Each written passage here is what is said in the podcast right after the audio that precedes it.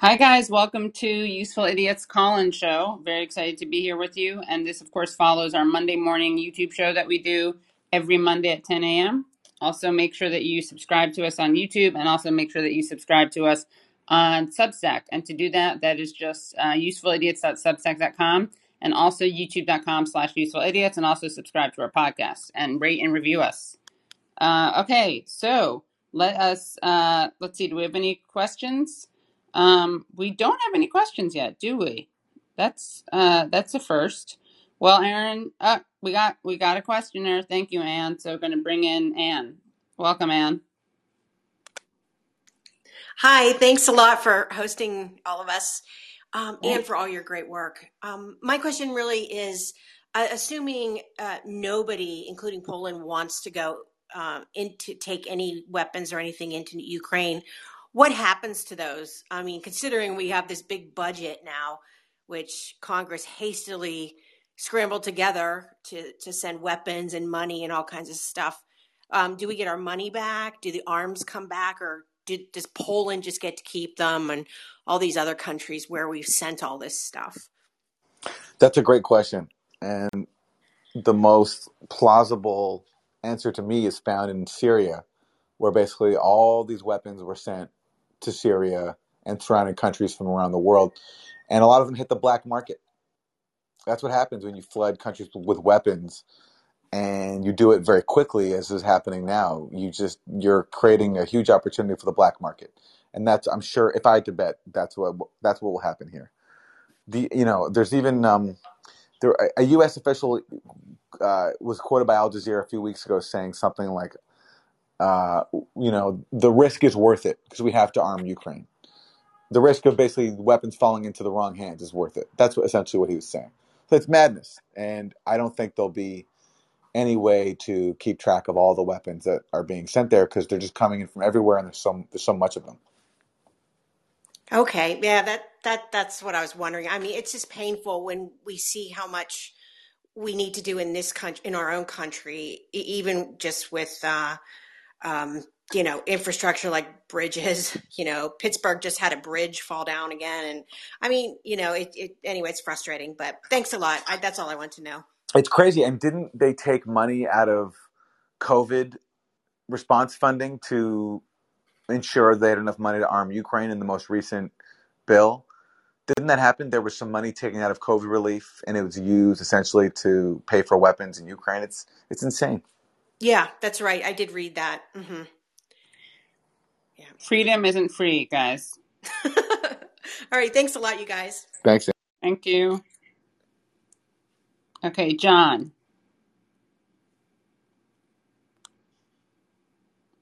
Hi, can you hear me? Yep. Welcome. Uh, wow, I'm uh, I'm just so uh, happy to be uh, speaking to you people uh, live because um, you know there's eh, seemingly no truth uh, in the media now. Um, it's just been awful, and um, you know you hear somebody like that right winger Russell Brand uh, speak about the money um, and and the commercial interests in Ukraine, and you you know start wondering, am I going to be a conspiracy theorist or what?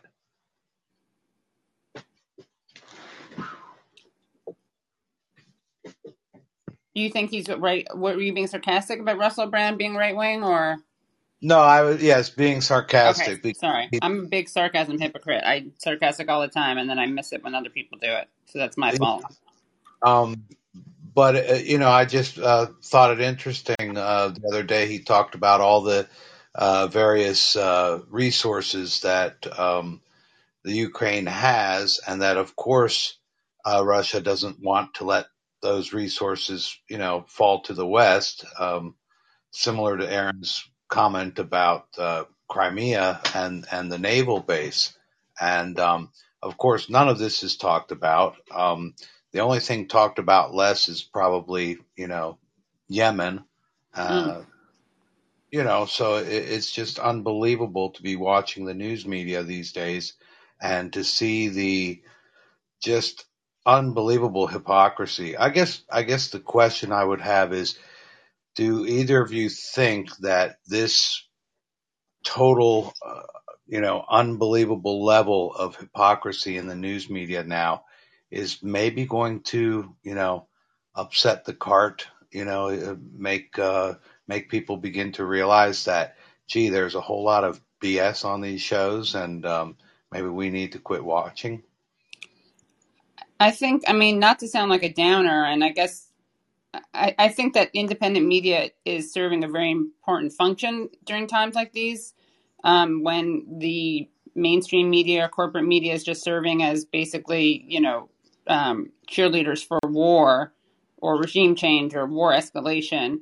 Um, but I also think that what's so scary about media um, I guess, propaganda is that it's very hard for people to realize that they're listening to propaganda if they're not listening to independent media.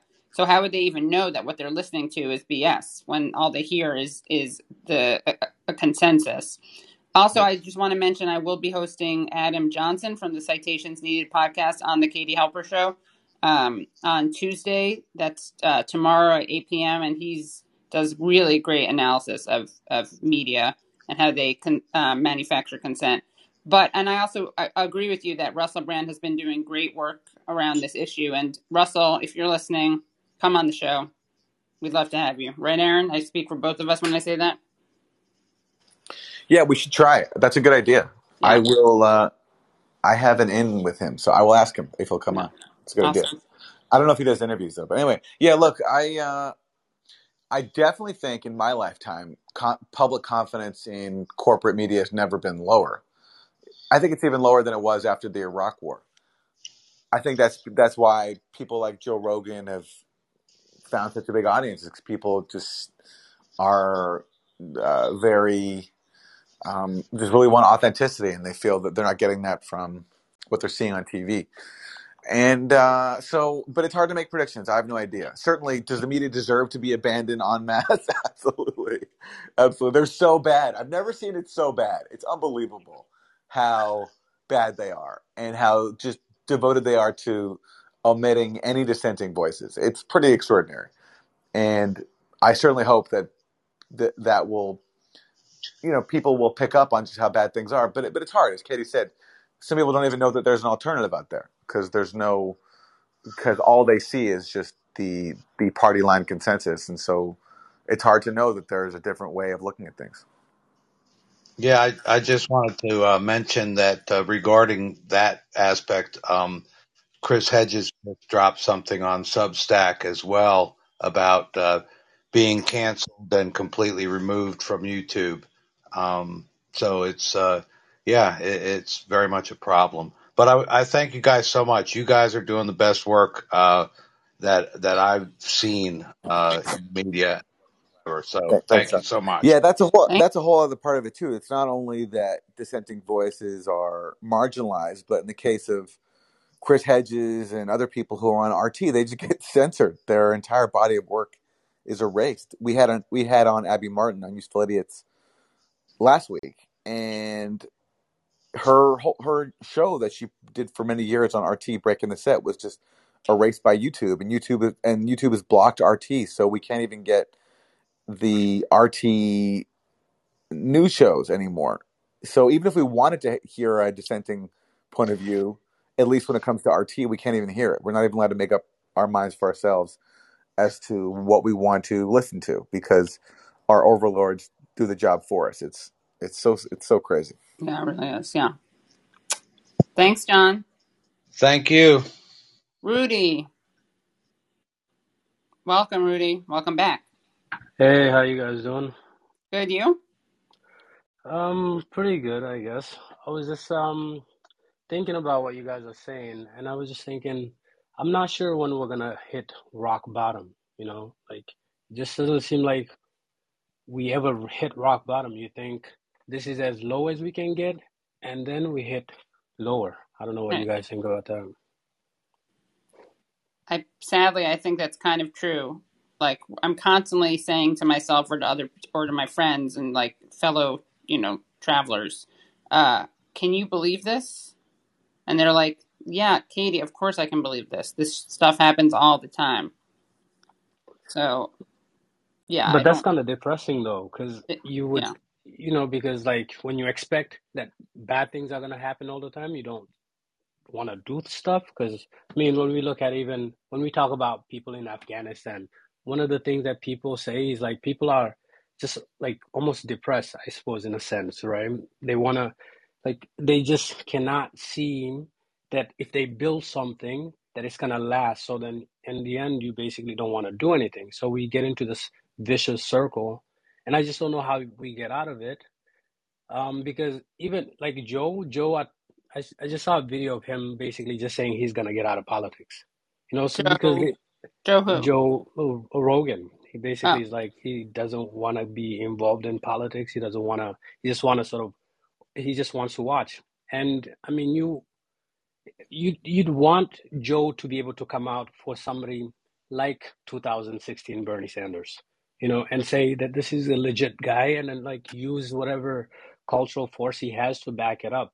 But then these guys are just are uh, you know they're crushing any dissenting voices. I guess what's new, but it's it's it's horrible and yes the media is not trusted at all right now but i guess they don't really need the media to be trusted as long as they can crush any dissenting voices and it's modern book burning just like abby martin said it's it's it's crazy hmm. Yeah, well, I don't know. How do we? All right, Aaron, what's our advice? How do we give people hope? I can't. I'm sorry. You know, it's it's hard. it's hard to feel hope. It is a very bleak time, but uh, the hope lies in the fact that we have opportunity.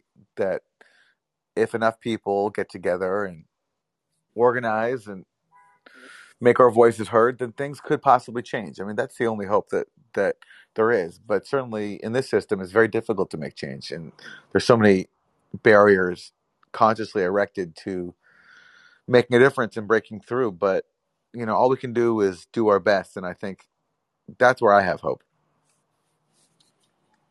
Yeah, we try to make you guys laugh at least. oh thank you guys at least um you know one thing that was positive last week um when that lady died the the what's her name God, Madeleine Alan Albright. albright i saw i watched a lot of um youtube msnbc fox and the likes and most of the commentators, most of the comments were basically like, "You guys are liars. He's a terrible person," and all of that stuff. So I don't know how come this time around there were so many people that didn't agree with the whitewashing of this criminal, but that was positive. I don't know what you guys think what happened, why there was a glitch in the matrix, but this criminal, some it was harder to whitewash her than like George Bush and uh, Kissinger whenever he he dies. Oh, thank you. Bye. Yeah, it's true. Our, we forgot to mention uh, R.I.P. Um, Madeleine Albright, who never regretted imposing sanctions on Iraq that killed what was it? How many? A million children? And counting. Well, the the figure she was told was uh, half a million. Oh, half said a the price is worth it. Now that figure actually, there's there's some problems with it, but, but the point is, Madeleine Albright was willing to say that killing half a million children was worth it, and it's just amazing that she was allowed to speak in public after that, and Yeah. it was not permanently shamed. It's just unbelievable. It's open celebration of mass murder of children, and yet she's we're supposed to believe she's some sort of uh, distinguished states person, Well, diplomat. definitely It's a slay queen, literally a slay queen. Slay Queen. Yeah, yeah, yeah, But that's how depressing things are. You know, it's yeah, yeah. Thank you guys. I appreciate you guys hearing me Thank out. you, Rick. thank you. Thank you. Yep, take care. Thank you. Uh, Gregory.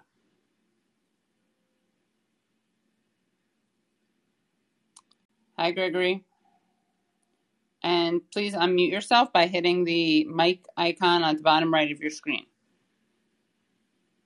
right next to the like or the heart, the thumbs up, the heart. For me, it's a heart. For other people, it's a thumbs up. All right. Oh, great.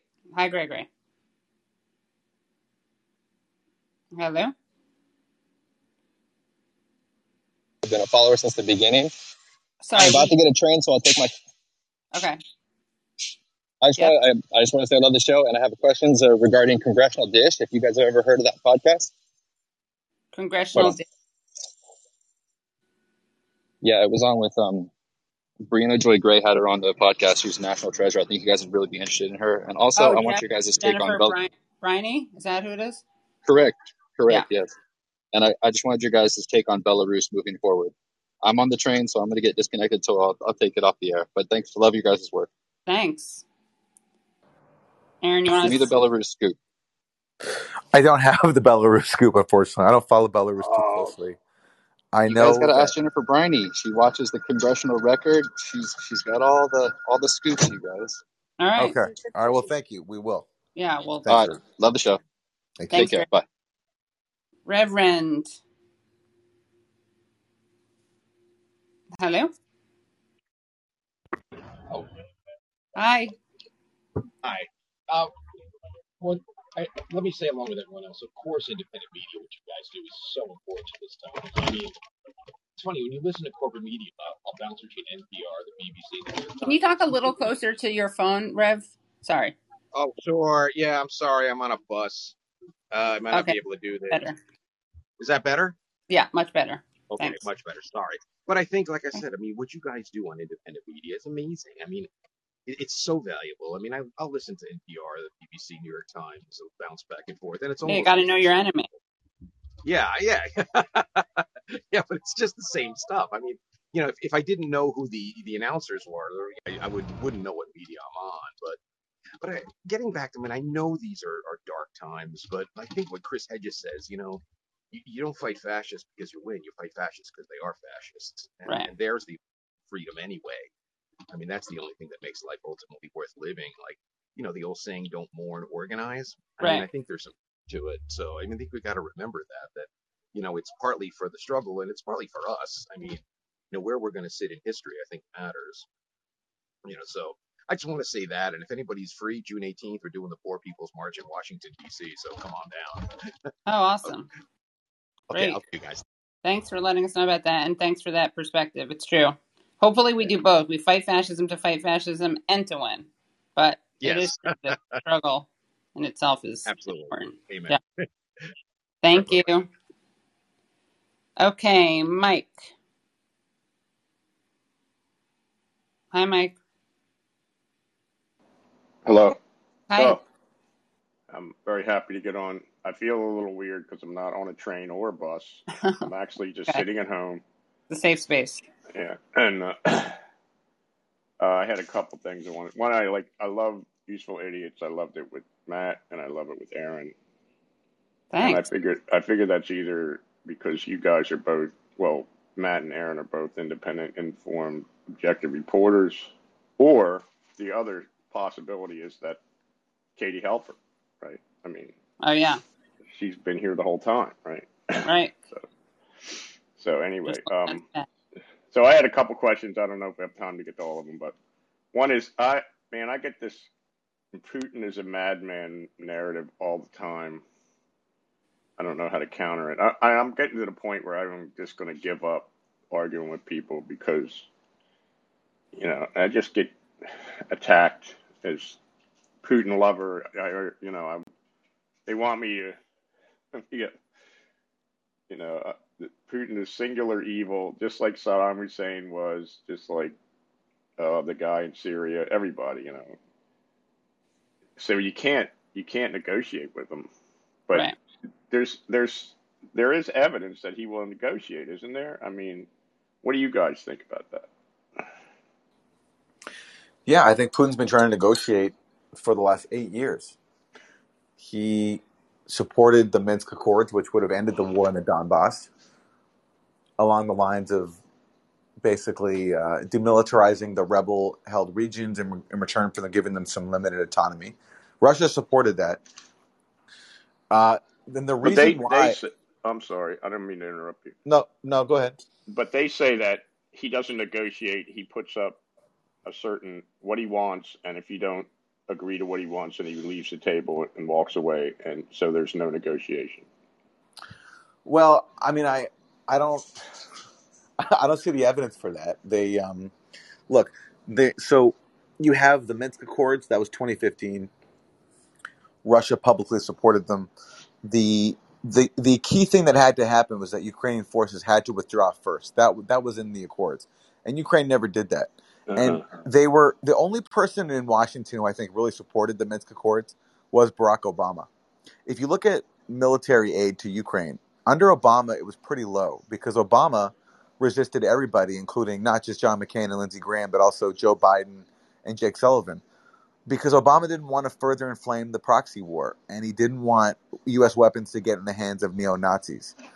And so, because Obama didn't really have, uh, you know, wasn't so enthusiastic about waging a, a, a proxy war in Ukraine, Ukraine was forced essentially to sign the Minsk Accords in 2015 and uh, and that and that and if they had been implemented, that could have ended this whole thing. But basically, I think the far right in Ukraine was opposed to them, and the right wing in Washington, which is essentially the bipartisan foreign policy establishment, also didn't want it. And so when Obama left office, in Obama's last month in office, in December 2016, Lindsey Graham and John McCain go to Ukraine and they visit the front lines of the Ukrainian militaries fighting against the rebels. And Lindsey Graham says and it's an amazing clip. He says, 2017 will be the year of offense, and Russia has to pay a heavier price. And they were basically promising that with Obama gone, that they were going to make sure that more weapons flowed to Ukraine, and they they succeeded. They got Trump to send more weapons, and um, and that further inflamed the proxy war. And I don't think there's evidence that Russia it was Russia that wanted to continue that, that war. I think it was the hawks in Washington and the far right neo Nazis who, when Zelensky was elected, they told him to go away when he talked about making peace with with the rebels. So I don't think you can say that it's been Russia that uh, kept the war going. And recall, they had proposals on the table last year uh, in December. They published these long documents laying out their their proposals to both the U.S. and NATO, and the core of it was having Ukraine be neutral and removing offensive weapon systems from countries that from NATO countries that surround Russia. And I don't think Russia could have gotten all of that, but I think there was a, a strong basis to negotiate there. And it wasn't, you know, or it was the U.S. that, that basically told Russia to go away, that they would never take NATO membership off the table for Ukraine. And then Russia responded by invading the country. So I just don't think you can say that Russia hasn't tried diplomacy. Now, I wish they had kept trying diplomacy instead of invading because I don't think the invasion can be justified. But to say that they haven't tried diplomacy at all, I just don't think there's evidence for that. Okay, thanks. Um, and the other, just, go ahead. Sorry, Katie. Really quickly, I'd say the other point to make is like, okay, so if you think that about Putin, what is your suggestion? Uh-huh. Yeah, I know. I say that, and you don't get anything because the only other option is to continue ratcheting up tensions, and that scares the shit out of me. But yeah, I had one other question. I mean, um, it is true. It is a good. If these people are at all Obama supporters, I find that can be a useful argument to remind them of what Aaron said. Yeah, but that's only if they, they, wanna, like they want to forget all that. You know, Obama. Yeah. Anyway, so I, it was the Weinstein, not Eric Weinstein, the other Weinstein. Um, Brett. Yeah, Brett, who was talking a lot last year about, or I mean, it was 2019 or 20 about a third party possibility but he's kind of been canceled now. So I don't hear too much about him anymore. But do you think there's any possibility of a third party run from somebody in 2024? Um, uh, just speculation at this point, I guess. I don't know. I mean, yeah, I don't. I don't know of. What do you think, Aaron? I can't think off the top of my head of anyone who would start out that way, at least. Will there be a third party candidate in 2024? Is that the yeah. I mean a viable third party. Because, oh, I viable. Mean, so many people hate the Republicans and the Democrats. It seems Yeah. to me that there's a possibility for that for opening. Yeah. I think certainly there's the there are the conditions for it that if somebody Yeah. wanted to do it, they'd have a good opportunity. But uh, predicting that far ahead, I have no idea. I mean, could I have predicted that Donald J. Trump would have won the presidency? No. So you know, it's All right, it's hard thanks, to make thanks, predictions. guys. It was Yeah. great talking to you. Thanks Thank you. Okay, let's see who we got next. Um, Yarrow. Welcome, Yarrow. Hello. Yarrow, unmute yourself, please, by hitting the. Oh, the. there we Oh, go. I you think is Hello. that better? Yeah. Yep. Hi. Hear you. Um, yeah, well, first of all, thanks uh, so much for what you guys are doing. Um, goes without saying, definitely one of the, you know, very few people. Um, uh, and my question was, you know, uh, something topical, I guess, but I don't think it's very important, but I'm just curious if you guys know uh, about the Will Smith and uh, Chris Rock um, uh, saga. How did, because I've seen it on Twitter and I mean, I didn't watch the Oscars, and then all of a sudden, I've seen people somehow connect Ukraine to that uh, incident, and I, I just I was wondering if you guys knew where that originated from. Like, How how is that? Ukraine? How is Ukraine being connected to that incident? Well, that's what I was asking you guys to be honest, because I, I I can't I can't see it, but apparently apparently uh, some Ukrainian uh, kind of you know U- Ukraine flag people uh, in their uh, uh, in their bios got mad at Will Smith for whatever reason, and I'm not sure why. Huh. Well, I can't speak to that because I haven't followed that angle. But Yeah. uh, Okay, yeah, okay, all right. sorry. Well, have you guys seen the uh, Zelensky uh, interview to the Russian to the Russian uh, journalists from uh, yesterday? I think. I heard about it. I didn't see it, but he said that. What did he say? He said that he would be willing to seriously consider neutrality. Did he say anything new? Um, I, the weirdest thing, honestly, for me of the whole interview was how he kind of, you know, pretended, I think, to to uh, uh, to forget Russian words Oh, that's funny.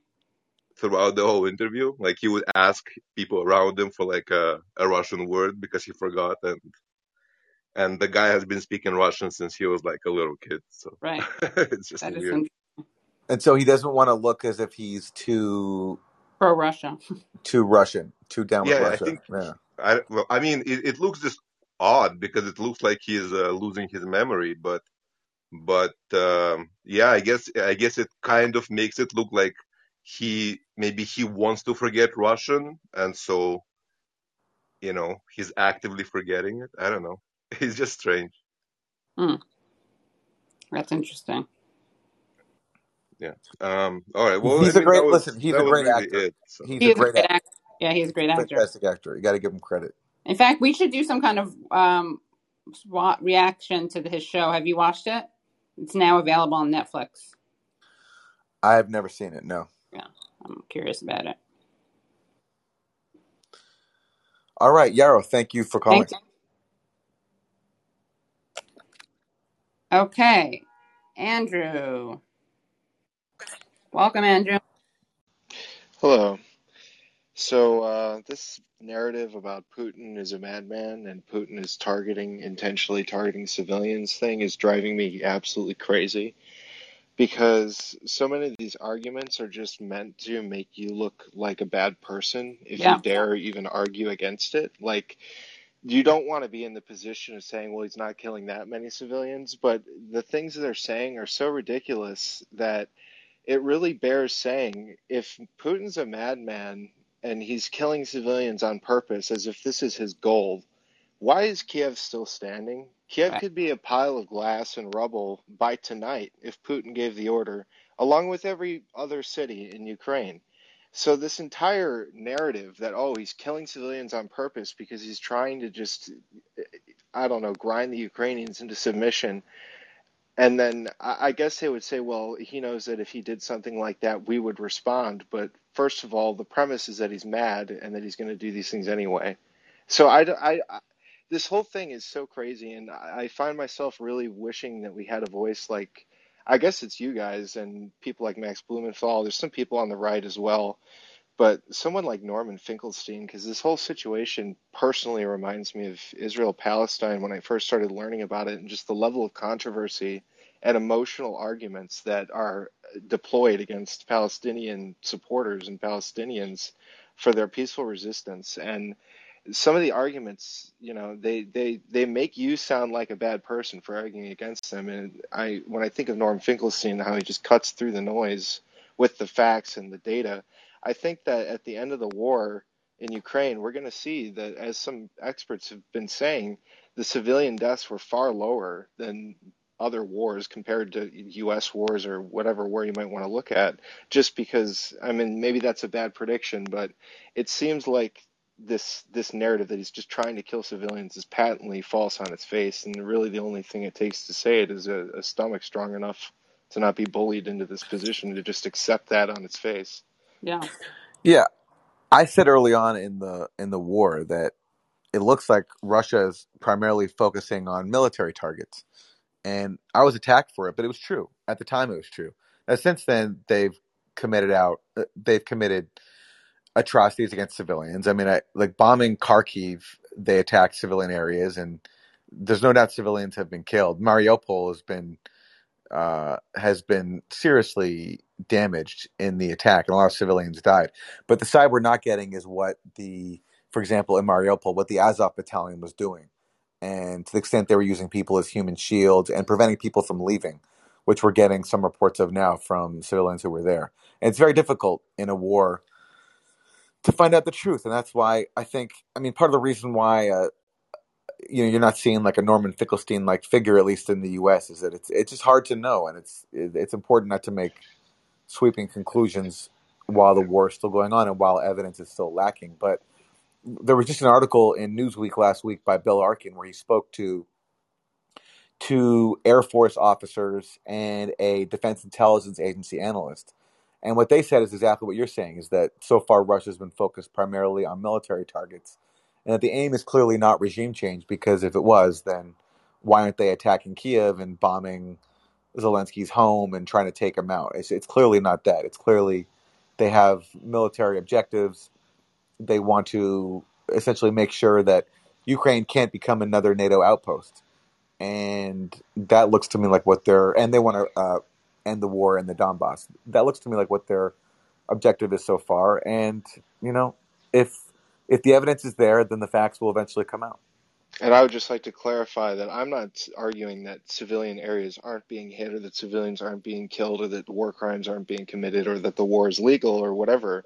Yeah. I'm just saying the very the very obviously wrong claim that Putin is trying to kill civilians. He's targeting civilians to kill civilians, um, but he just can't get enough missiles out or something is ridiculous. Like obviously cities are being destroyed and civilian areas are being hit, but the idea that he's targeting civilians to kill civilians is, seems so. Yeah. Yeah. Well, it's the it's the Aleppo narrative, right? When Russia and Syria liberated Aleppo, because that's what that's what that operation was. I'm not afraid to say that Aleppo was occupied by sectarian death squads who terrorized the people of East Aleppo and shelled the, the people of West Aleppo, where most residents of Aleppo fled to. And Aleppo, by the way, never joined the uh, rebellion against Assad because Aleppo was, eh, you know, Aleppo, uh, like the city of Aleppo, the people there were just not on board. That's why when the first protests in Syria broke out, there was no major protest happening in Aleppo because it, it didn't want to get involved in a in a brutal civil war. And so when Russia and Syria, after exhausting all their options, retook Aleppo, there was this huge propaganda campaign that Russia was deliberately and Syria were deliberately massacring their own people and uh, w- with that bombing. And there's a huge amount of manufacturing consent around that. But look at the footage from Aleppo afterwards. There's people going out in the streets celebrating and celebrating Christmas for the first time because the sectarian fanatics who the U.S. helped put in Aleppo would of course prevent that from happening. And I'm not saying it's the exact same thing happening in in Ukraine, uh, because again, you know, this is Russia invading a sovereign country, and I don't think you can say that the vast majority of Ukrainians want to be invaded. I just don't. I strongly doubt that. Certainly, in a place like Mariupol, I'm sure there are people who are very happy to see the Azov battalion being destroyed and taken out because the Azov battalion has been hell for a lot of people in that region. But it's it's a bit more it's a bit it's it's different in Ukraine than it was in Syria. But this playbook of basically accusing Russia of deliberately killing civilians when their objective is is far different is that's definitely being recycled. And I think like if you are worried, understandably, because I get this a lot also, and this is just part of the propaganda. But when people try to portray you as a bad person or as kind of callous, you can say like you're interested in actually having a negotiated truce, peace. That that is what helps Ukrainians, not merely condemning Putin. Like, how does that help Ukrainians? Yeah, well, it seems like these people almost care about these abstract principles of democracy and sovereignty more than the actual people in Ukraine. Right. So, thanks for your time. Thank Appreciate you. it. Stay strong. Oh, cool. Independent Left News. Welcome to the show, and everyone follow Independent Left News. You there? Am I muted? Hey, there you are. Hi. Oh my God. Aaron Maté, how are you? It's a pleasure to actually talk to you. Katie, of course, I've spoken to you before. For everyone who doesn't know, I mod for Katie's stream occasionally. Yes. Um, and and I do uh, and I set up the Katie Halper Discord way way back when, which you get Patreon access with. So everybody subscribe to, to Katie's Patreon. Um, What what's your real name? Independent Left News. I assume that's not your birth name. everybody calls me Indy. Uh, I, I'm I'm kind of anonymous. Katie knows my name, but everybody Okay, calls all me right. Indy. Okay. Okay. How, how's Cool. that, Aaron? Okay. Gotcha. Cool. So uh, again, I really appreciate all you've done. You guys have have inspired me. I cover both of you, of course, in our daily newsletter Substack that we put out. We are founding members of the uh, Useful Idiot Substack, of course, when you guys first signed up. So, so big fan of all that you do. I wanted to ask, of course, how how you think this all plays out, and how does it end? How do we end this war? How do we get back to peace? That's first. But I also wanted to ask you guys about independent networks and maybe how independent streamers and independent content creators can come together to form a network so that fans don't have to subscribe individually to 50 different content creators and pay each one $5 per month because it's getting to a point where there's so many of us they can't afford to, to subscribe and support all of us even though they really want to. And it's so important to have independent media out there today. So those are the two things i want to ask i've got a ton of other things i want to ask i'd love to have you on a show that i'm doing someday um, I have a Rokfin channel now. I just got approved for this week. So so again, just uh, appreciate all you do and, and would love to hear hear hear what you have to say. Okay. Uh, let's see. Yeah, I think there needs to be a lot more collaboration across different platforms. Um, I don't know what- you think about that, Aaron. Um, definitely appreciate the work you're doing. To bring- Collaboration amongst people who are constantly infighting and talking shit about each other. I don't know. Well, it's it's Well, it's, it's It's sometimes uh, some people are talking shit for sure. I mean, look, I've I, I've worked in lefty media my whole life. I worked at I worked at Democracy Now, and then I worked at the Real News, and you know a few a few non lefty places for a bit. But most of my time is spent in lefty media. Now I'm at the Gray Zone, and Mhm. I just think there's something about the professional lefty media space that makes collaboration and unity very difficult. There's just everyone's got their own little brand and everyone's got their petty views of others and resentments and I just find that that's made every time I've seen an effort to to organize and bring people together I always think it's great and I support it but it just never seems to get off the ground because there's just so much uh, you know it, it's very territorial. Like when you work in corporate media i guess there's just there's a lot more places to go. There's a lot more real estate. There's a lot more space for people. And lefty media it's like especially after bernie failed everyone Mm. like w- like when bernie was happening there was some unity i think but then after bernie it became like a power it became like a power grab. So i would love to see something organized. I think it's very it would be very very uh, helpful to the world and important and make and yeah and it's not fair to ask people to pay all these different individual creators because it's it, it's expensive but i just don't know i don't know the i don't have the I don't have the mindset that could lay out a path to achieving that it's just it's very difficult We we need access to some of those wealthy uh, uh, people on the left. I think you know, uh, even if you know, there are a, a couple of people that that would be willing. I, I would hope to fund something like this.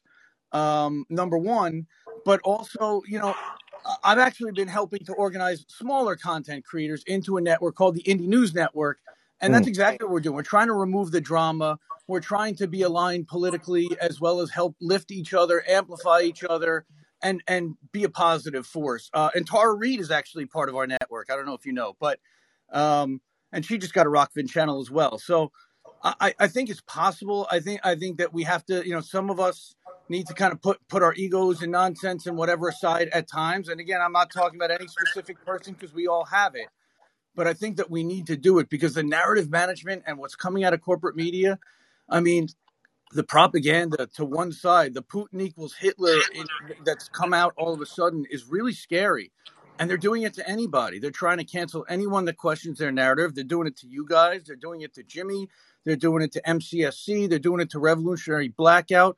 It's happening to anybody that's really trying to rise up and challenge that narrative. So I think we got to figure out a way to come together even more um, and do that. And I, am willing to step up and, and help make that happen for for all I, you know, for all I can do, again, by covering everybody, maybe, maybe that's a central way to do it, uh, is to come up with more central newsletters and hubs like me, like Opt Out, like uh, Lee Camp's uh, operation, Rad Indie Media, give them credit too. Hi, Lee, Lee and Eleanor. Um, how, who else can I shout out? Whew. All right, this is fun. Yeah, look, and I'll just say, look, the problem is, and look, in my in my own unique experience, the problem is is when you start getting into areas that are still very touchy. Like, for example, Syria. I talk a lot about Syria, and for the left, for some people on the left, that's considered very divisive, and they don't want to go there. And I get it. They, you know, it's it's it's it's it's made to be toxic, and you get called. People get called enough names, and they get, you know, things yeah, just we get become. called a sadist. Sure, we do. Yeah, you, I you get called, you all and day that long, brother. yeah, I'm with and that has a, and I'm saying like uh, I'm not passing judgment on it. it. Just that has a deterrent effect. Like during RussiaGate, it was considered crazy to quit. It was like I had to like I had to kind of like justify my existence for daring to challenge the notion that Donald Trump was a Russian asset and that Russian email hackers and bots were invading the country. That was considered to be a fringe position to question the premise of the entire thing. And that just Absolutely. for and for people who especially want are striving for some kind of acceptance inside mainstream media culture that makes people who are dissenters sort of toxic and makes them a liability because then you'll get tainted with the same uh, vitriol that gets directed at people who who stray from the party line. So it's just it's just a challenge, and you know, I I'm personally happy with being in the lane that I'm in right now. But I would love to like the principle of having an overall thing where people are more collaborative. I think it's a great idea, and I and I hope it succeeds. And we want to have your dad talk to Tara Reid about about trauma as well. So if you could pass on a message for us, I, I, we've been trying to get that message through. So appreciate all you do. Really, thank you. I'm a useful idiot, proud to be one. Support you guys, and uh, and keep doing what you're doing. Keep fighting, and I'm going to keep covering it. Thank, thank you, you, Indy. Thank you, anonymous indie man. Appreciate yeah. all right, Leon. Leon is up next. Hi, Leon. Hi, Leon. Uh, you were unmuted, then you muted. Okay. Can you hear me? Yep. Awesome. Thanks for having me on. So, um, I just wanted to ask sort of a meta sort of question about journalism. Um, I know, Aaron, you've done a lot of work in sort of deciphering through U.S. propaganda, and sort of my evolution and sort of doing the same thing has always been this sort of push and pull between um, being able to inform myself about history and being honest about U.S. history and looking at face value and trying sort of my best to not allow, you know, emotional predispositions to sort of cloud the way that I look at like really good information. Um, and so like it just sort of helps you stack and uh, decipher new information coming towards you and sort of have better predictive measures, I guess, for what might happen in the future based on what has happened in the past because of the things that you sort of understand. And so I was, I'm bringing all this up in a really weird way to say, I think we've done as leftists a really good job at like uh, dealing with the things surrounding Syria and Russia and Russia Gate and Afghanistan. Even more recently, the work with uh, the information coming around out about JFK assassinations, MLK assassinations.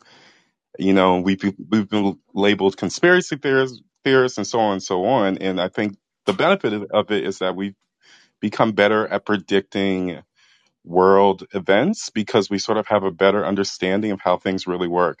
But the one thing that we haven't, I don't think, really dealt with as much as we should, even though it's probably the biggest world event for people, millennials or people even younger than millennials, is 9 11. And I feel like leftists really need to be more serious and honest about going back as fresh as it is still in sort of our collective psychosis. I think even, especially leftist journalists, should probably take a look at it again and give it the same sort of uh, same sort of eye and the same sort of uh, serious observation that we give other events that we've been dealing with today. And I was just curious about what you guys think about that because I know 9 11 is like the definitely don't touch topic for, you know, pretty much all Americans uh, ever since it's happened. So I was just cu- curious about what you guys think about that.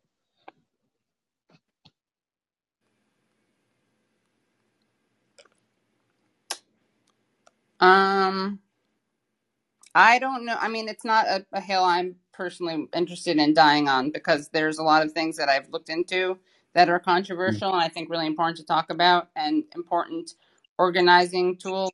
And I don't think Mhm. of 9 11 as one of those. So it's not going to be my lane.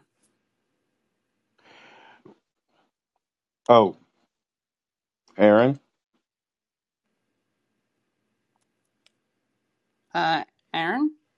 Yeah, he he? disappear? Maybe he's going to produce a video on My 9 bad. I was not. My bad. I was not dodging the question. I swear to God. no, I I was like, uh oh, CIA plant. I, hit, I, hit, I, I hit the wrong button. no, it's was all on good. purpose.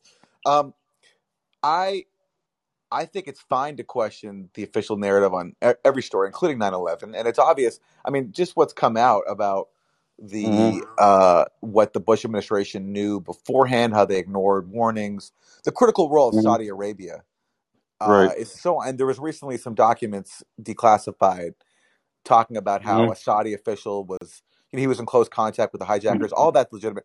What I don't like at all, and where I will never do, is when people who are not engineers all of a sudden become engineering experts and talk about like hmm jet fuel and controlled hmm explosions. All that stuff, I do not have any time for it all. I think that's I I believe what I saw with my own eyes on TV, which is that the planes hit the towers and destroyed them.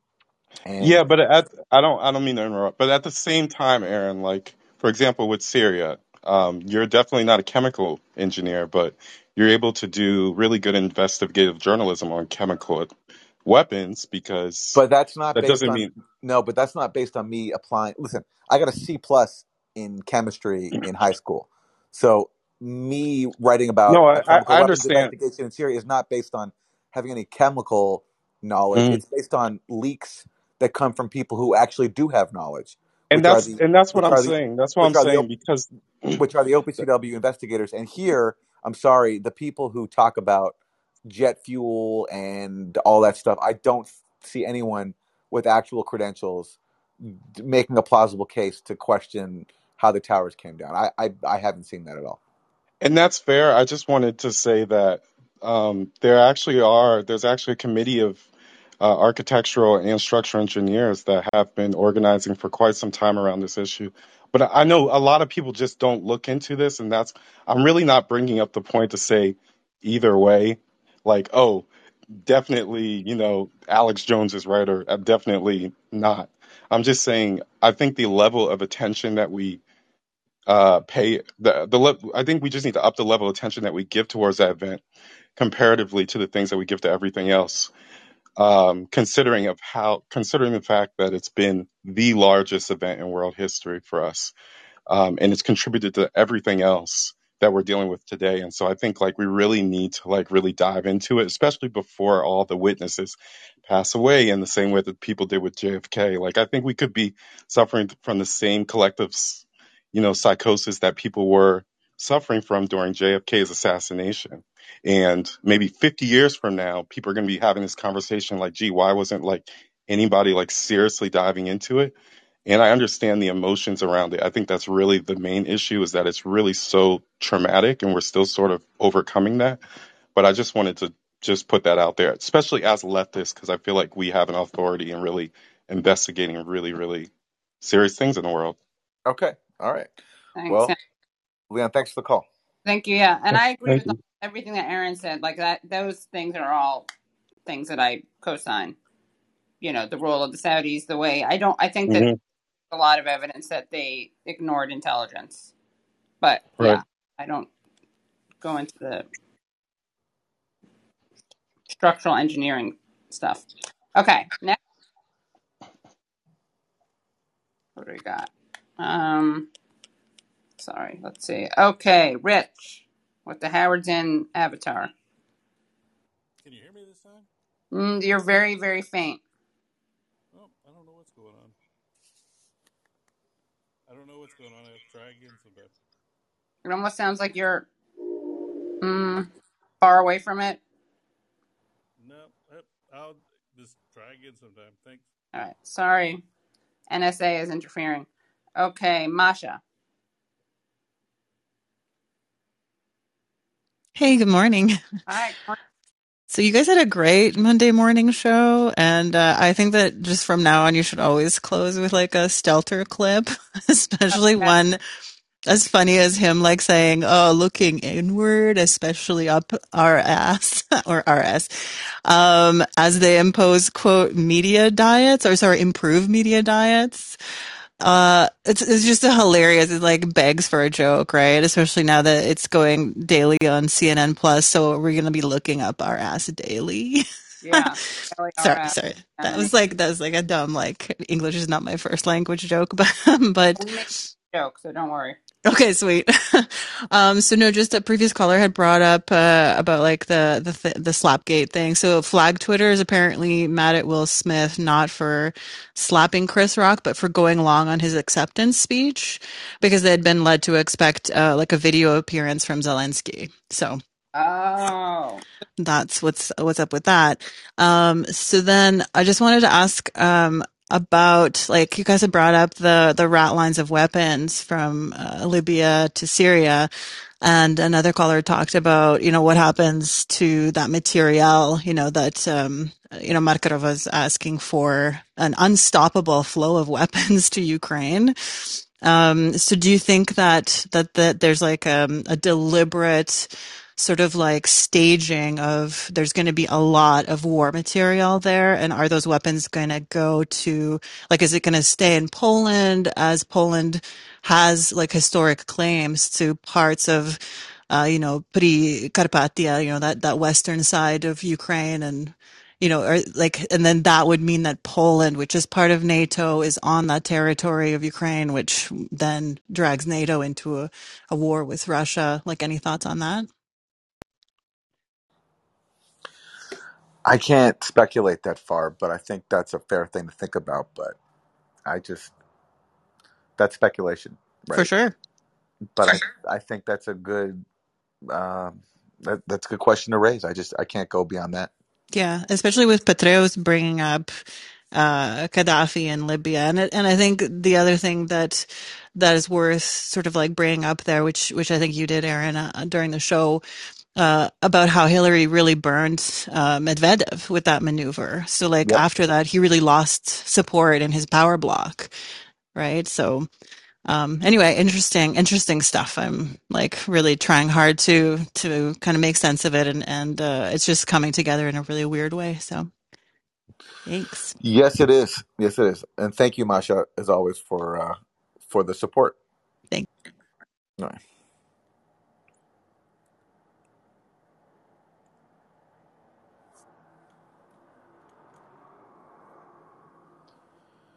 Martin, you're up. And yeah, there you go. Hi guys, uh, long time listener, first time caller. Uh, really appreciate your work, both of yours. Uh, been following you since the early times and real news, Aaron. And uh, Katie, been enjoying your uh, comedy and influence on leftists uh, for a long time, and I really appreciate both of you guys' works. Uh, the question I had was mainly that uh, because I am a couple of years younger than you than uh, Aaron, and I'm calling from Norway, and the sense I have had uh, since pretty much my early 20s when I was protesting against the Iraq war, uh, I feel like there was a seismic change during the 9 11 episode, as Leon was speaking about it uh, and I feel like the last 20 years we've been losing more and more of our rights and privileges, as one would call it, maybe. Uh, the privacy rights started off with privacy rights and religion rights and ethnic rights.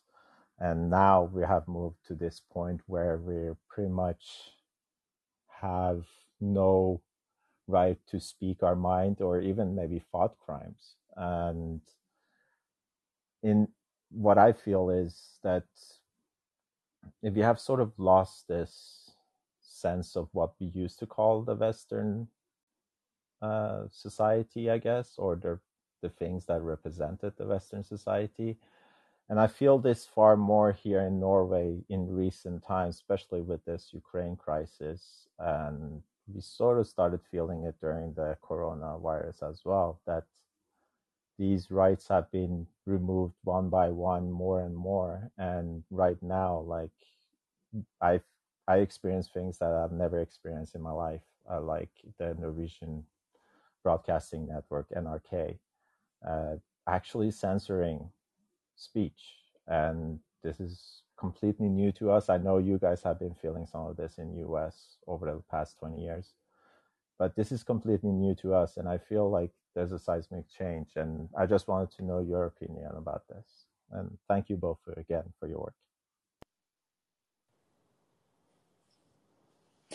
Yeah, it's a real test right now. The power of Silicon Valley companies over what we are allowed to read and listen to is really something. I mean, look at the Hunter Biden laptop story where you know you have this like whatever the merits of the story itself and again, I don't think the contents of Hunter Biden's laptop were particularly explosive, but the fact that before an election, the entire media in Silicon Valley basically decided that we could not read about this story and they were going to promote this complete lie, which they all knew was a lie, that it was all Russian disinformation. It's that is Orwellian, and um, it it's it's also you know there's also people willing to accept it. People who don't have a problem with being told what to what what they can read and and, and hear. So it's an issue and it's scary and the fact that you know rt for example can just be taken down so easily and no one really at least no one in the media cares. Everyone just uh, everyone just everyone just accepts it. It's strange. It's i'm as scared of it as you are and I don't really know what the answer is except just continue to speak about it and criticize it. And uh, may I just add a small question? Do you think that it was our generation's fault? Like, I know that we're all like a, a, a, accumulation of our experiences, and since none of our generation actually experienced the things that our grandparents' generation or our parents' generation experienced, such as the like the uh, Second World War and the previous regimes or governments that were in place before that, uh, before all this civilizing, uh, civilizing of the international politics and civilizing countries uh, that came after that. Since not, and we didn't have to fight for those rights, do you think it's our fault that we give gave it up too easily as well, like our generation? Uh, I don't like generation blaming. I think, uh, look, everyone everyone is just trying to survive and do their best in this world, and it, it's it's hard to to earn a living and to you know have a personal life, all the struggles of being human. So it's difficult also to stay focused on broader political issues, especially when there's in in like at least in the U.S. it's there's very little organized there's very little organizing opportunities. Like unions have been decimated. There's there's very little things for people to latch onto. Like the Bernie campaign was one thing, but that that disappeared after he lost in the primary. So it's hard. So I think everyone does their best, and we're just we're in the times that we're in, and I I don't know. I, I just can't make a sweeping judgment about a generation like that. I can understand. Uh, thank you again for having letting me speak, and thank you for taking my call. Yeah, I don't think it's a that. I, I mean, it's these things are so much more structural than about like individual agency. So, and I think that's a, the more healthy thing to focus on anyway. That's Yeah. my two cents. Thanks, Martin. Thank you, Katie. No worries. Thank you. Bye. Bye. Okay, Dan.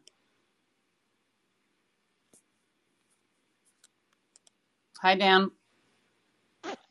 Yeah, hi, can you hear me? Yeah. Yeah, okay, hi. Uh, thanks for taking my call. I'm just, this is my first time calling live into any of the online shows, so I've got a few things on my mind. Welcome. Uh, thank you. First of all, so if we talk about Ukraine, uh, over the last couple of weeks, I kept seeing news about Zelensky being um, able, or should I say, maybe willing to make concessions when it comes to Ukraine's neutrality. Okay, but then the big question for me is do you think it's really possible for Russia and Ukraine to get to some kind of a agreement or like a peace treaty that would not actually be ratified, so to say, by the United States? Well, we saw that telling exchange between Ryan Grim and Jen Psaki, where he was basically asking. It was interesting. It was like a barrage of. Um, sorry, I'm going to mute you while I'm talking because I hear an echo. Then I'll unmute you. Um, it was kind of like a barrage of uh, um, journalists asking why there wasn't a no-fly zone, asking if they would consider a no-fly zone, and then finally, Ryan Grim asks about how much the United States was empowering Zelensky to negotiate with Russia directly. And Psaki was very cagey about it. Um, definitely someone who wanted uh, peace above all other things would have been a lot more, um, a lot bolder in her response and would have said something like, of course, anything that the United States needs to do to make peace possible, we'll be, be doing but she definitely didn't say that. So I, I am very worried by the fact that I think that you know the priority is not peace for the United States. I think Zelensky, I'm sure, is being is is hamstrung as much as people are offended by that, um, by that characterization. It's obviously true, and he's a pawn. Um, so that's my and, and of course you know the Biden administration keeps warning that this is going to be a long a long haul. So that's what I think. Aaron, do you?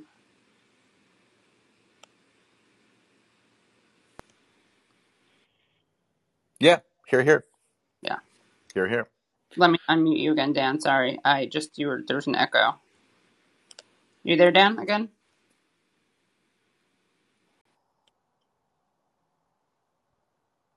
Um, Dan, just unmute yourself. Yeah, can you hear me? Great. Yep. Yeah, okay.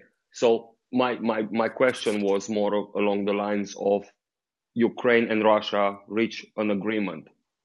The US doesn't agree. Because the beef, like Russia's beef, is not with Ukraine. I guess we all understand that by now. Right. So, in a way, Russia is actually ha- should be having talks with the U- US, but technically, Ukraine is I don't know if I should say a pawn, but Ukraine is like an intermediary. So the peace talks are actually in between Russia and US. So I don't know if any peace talks that are agreed upon between Russia and Ukraine will have a big impact unless the US agrees to the terms. So my, my biggest fear is there might be a settlement in between the two warring countries with Russia invading Ukraine. But like with the United States, obviously there is a big stake in the peace talks. So what happens if the US doesn't agree with the terms? Let's say Ukraine recognizes Crimea as being Russian, and then it goes to say, okay, we're going to be a neutral country following the same example like Austria or Sweden or Finland or whatever. So what if the international community, so to say, and we all know what that means, uh, like the Western countries, NATO countries, etc. What if they don't agree with Crimea being Russian, even though Ukraine agrees to recognize Crimea as being Russian? I certainly agree that Ukraine is can't really do much without the approval of the U.S. And I don't know what the U.S. will be willing to agree to. I suspect their aim is to basically try to lock in Russia in a in a proxy war, in an insurgency, like they did to the Soviets in Afghanistan. And so, if that's their goal, then I don't see them agreeing to peace talks or you know or, or a peace settlement anytime soon. But um, eventually, I mean, how long? At the same time, if you're Zelensky, how long can you keep this going? You know, when Russia has taken Mariupol, it's now focusing on the Donbass. I don't know how much time they have to stall this out, and I don't think Russia wants to stay inside Ukraine. I don't think it wants to overthrow the government, which means it's not going to try to invade the capital, Kiev, and try to basically carry out urban warfare. I don't, I don't see that happening. So I think it's also whatever the U.S. wants or doesn't want, it, it might not have much choice eventually if Russia feels that it's completed its objectives. Yeah, I kind of agree. Okay, thank you very much. You've both been doing really great job, and I uh, I I love uh, hearing your your insights on this. Thank you for taking the call. You know, and let me say one more thing too. This also might, you know, to your point about this not just being about Ukraine, this also could be about Russia trying to basically accumulate leverage that it can use to get the U.S. to roll back its offensive weapon systems elsewhere, not just uh, potentially in Ukraine, but also the U.S. missile sites in Poland and Romania. Russia has asked that the U.S. take out its offensive weapons that are pointed at Russia from the former Soviet states. And so occupying Ukraine could be its way of obtaining leverage to achieve that goal, which it could not achieve through negotiations. And if that's what Russia's goal is, then Russia could be there for a while because I don't see the U.S. agreeing to that. But we'll see. I mean, that's that's where it just gets into speculation. But I do think that, that I do think that, that this could be one of Russia's objectives here is to basically use Ukraine as as leverage to achieve its security goals beyond Ukraine when it comes to weapon systems, which, by the way, exist because the U.S. has been dismantling arms control treaties for the last 20 years over Russian objections. And so this could be Russia's way to try to counter that in a very brutal in a very brutal fashion. Thanks, Dan. Okay, next we have Terry. Hi, Terry. Um, um, hi. Good morning. Hi. Good morning. Hey, uh, first of all, how do you like my avatar? It's made with ketchup and mustard, and it says Ronald McDonald loves crack underneath. Wow, great. I, Very I, creative. I Ve- almost Very looked creative, myself. Terry. Very creative Yeah. avatar. Very I feel like it's a fourth grade project for me. I don't know why. Um, I have a couple questions for you. Uh, first of all, uh, was the Afghanistan pullout because of Ukraine? Like, were they anticipating that we were about to go into war someplace else? And then my second question is, and I know it's fog of war, but who controls the Ukrainian military right now? Like, how much of it is being controlled by Nazis? How much of it is being controlled by the U.S.? So, on the first question, did the U.S. pull out of Afghanistan because they anticipated a war in Ukraine? Yes. That's the question. I doubt it because it's not as if the U.S. is sending soldiers to Ukraine. They're sending weapons, but not soldiers. So, if I had to bet, I wouldn't bet on a correlation. The correlation I do think is that, you know, Biden got humiliated in Afghanistan. He didn't handle it very well. There was, of course, the killing of uh, U.S. soldiers at the airport, and then the, the drone strike that killed the family. So maybe Ukraine, in Ukraine, he saw an opportunity to have a win to uh, sort of change the, the focus from his failure in Afghanistan to his supposed success in Ukraine. So maybe that was a motive. And on, okay, what was your second question? Um, what's going on with the Ukrainian military? Who who controls? Oh, yeah. Yeah. Well, certainly, look, the Azov Battalion is not huge in size, but they're big in influence. They Right. were essentially they were essentially controlling Mariupol, where Russia has carried out this this brutal operation. They had people high up in the armed forces. The uh, the coup government that came to power in 2014 was dominated by far right people. hmm uh, and they continue to have a major influence, and there's no doubt about that. Everyone knows that. Everyone knew that up until the invasion, when and then when Russia invaded and talked about denazification, all of a sudden we were supposed to forget about the major role of neo Nazis. That's why the New York Times, for years, would call the Azov Battalion a neo-Nazi param- paramilitary organization, and then a few weeks ago or last week they started calling Azov Battalion far right. So it was as if like during this year during during these years of CIA training for the Ukrainian forces, the Azov battalion got some kind of sensitivity training to turn them from neo-Nazi to far right. It's it's ridiculous, but everyone knows it, and that doesn't mean that all the Ukrainian military is Nazi. It's obviously not, but they there is a Nazi contingent, and they have a major influence. I like to say Putin is the new Stephen Bandera. Uh, how so? Oh, I don't know. It just kind of screws with people's heads because they're running around going, Putin is Hitler. I want to say I sat Oh yeah, well watched. exactly. So you know that's one of the first things that the coup government did um, is you know re- reinstate making Bandera a national hero, and Zelensky himself has been forced to pay tribute to figures like Bandera. So there's no doubt they have a major influence. It's just it, it's undeniable.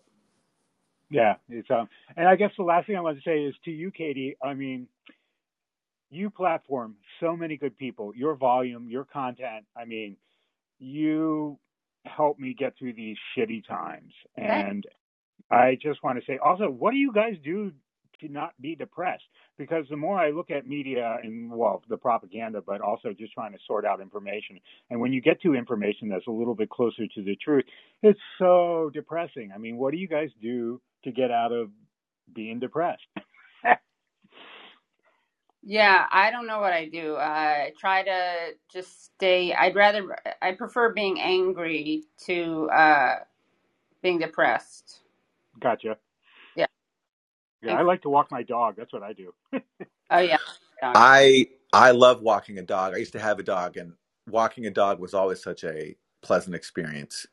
One time I walked, I was walking my dog Rosie, and she broke away from me because there were some sprinklers in the grass, and she started um, running over the sprinklers, and I could hear the sprinklers hit like hit hit her as she would run over them, and she was so joyful, and I I broke down in tears because it was the it was it was one of the most just un, moments of unbridled joy, and Oh, so I I love so yes, having a dog is a wonderful thing, and what what I do is I exercise and um, you know I do all, I meditate, I do all that stuff, but also I'll say this: I went to Syria, and after going to Syria, I decided I'm never going to be depressed ever again.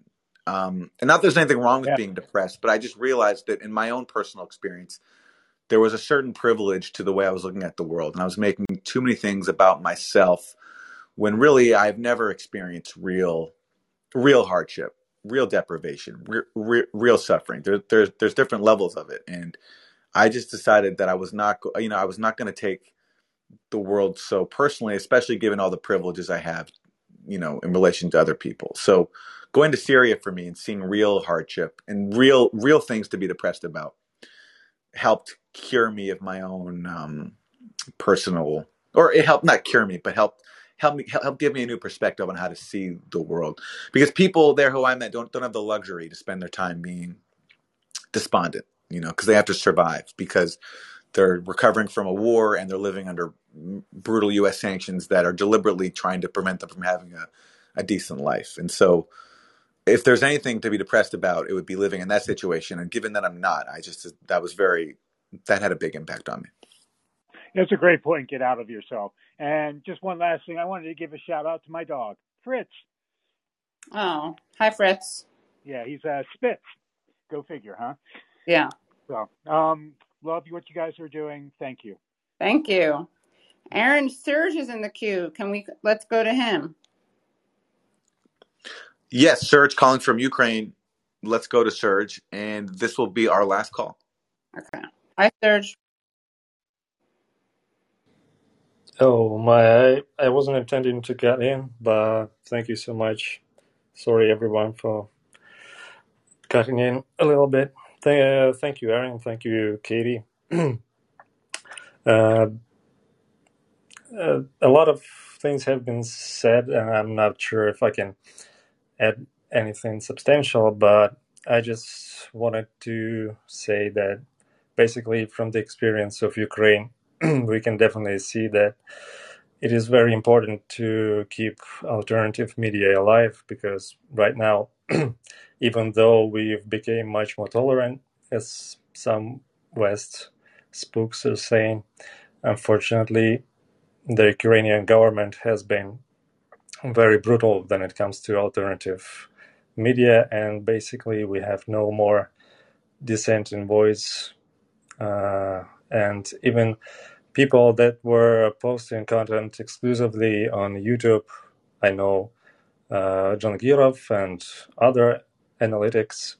Uh, they were actually quite uh, on point when it comes to geopolitics and where Ukraine stands. And unfortunately, uh, the Ukrainian nationalists uh, basically come to their homes and make them record videos videos of themselves, basically saying that they are wrong about everything and you should support Ukrainian army and all of that. And well, as far as I know, Dzhangirov haven't posted anything ever since his last video. So I'm not sure what happens to these people, but uh, there's that. I just wanted to also make a quick update on the Mariupol Drama Theater uh, shenanigans.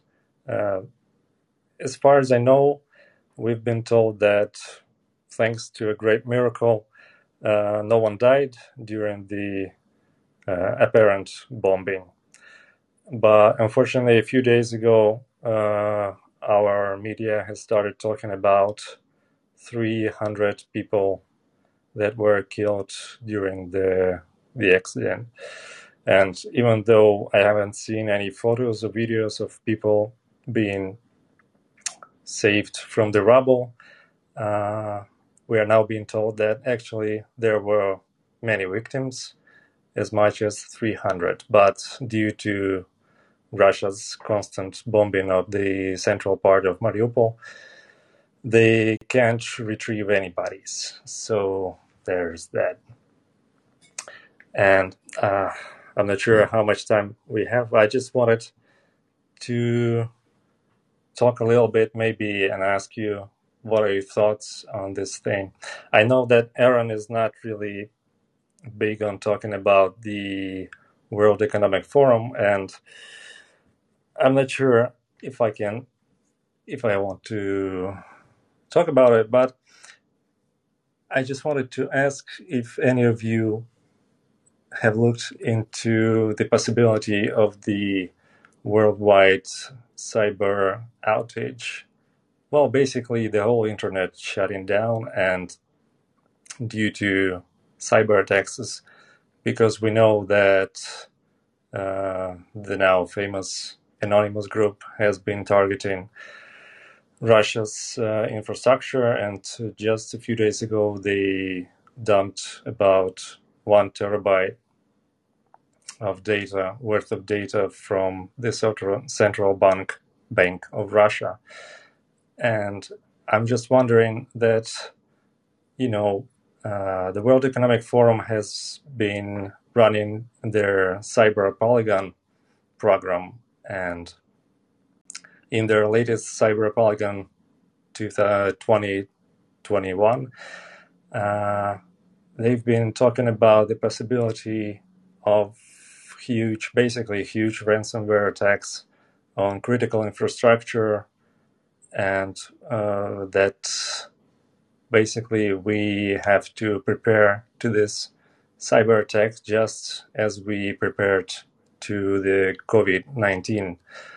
Uh, we need to introduce sort of digital vaccines in order to combat misinformation and uh, the possible use of digital currencies as a tool to uh, basically steal people's data.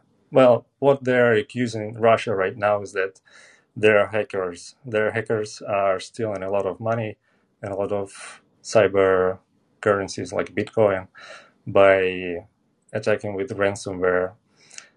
And I was just wondering, uh, what are your thoughts on this? And have you ever considered the possibility that we might, in addition to the all out war, we might also be in for quick digital cleansing and quite possibly the shutting down of uh, any alternative media as well.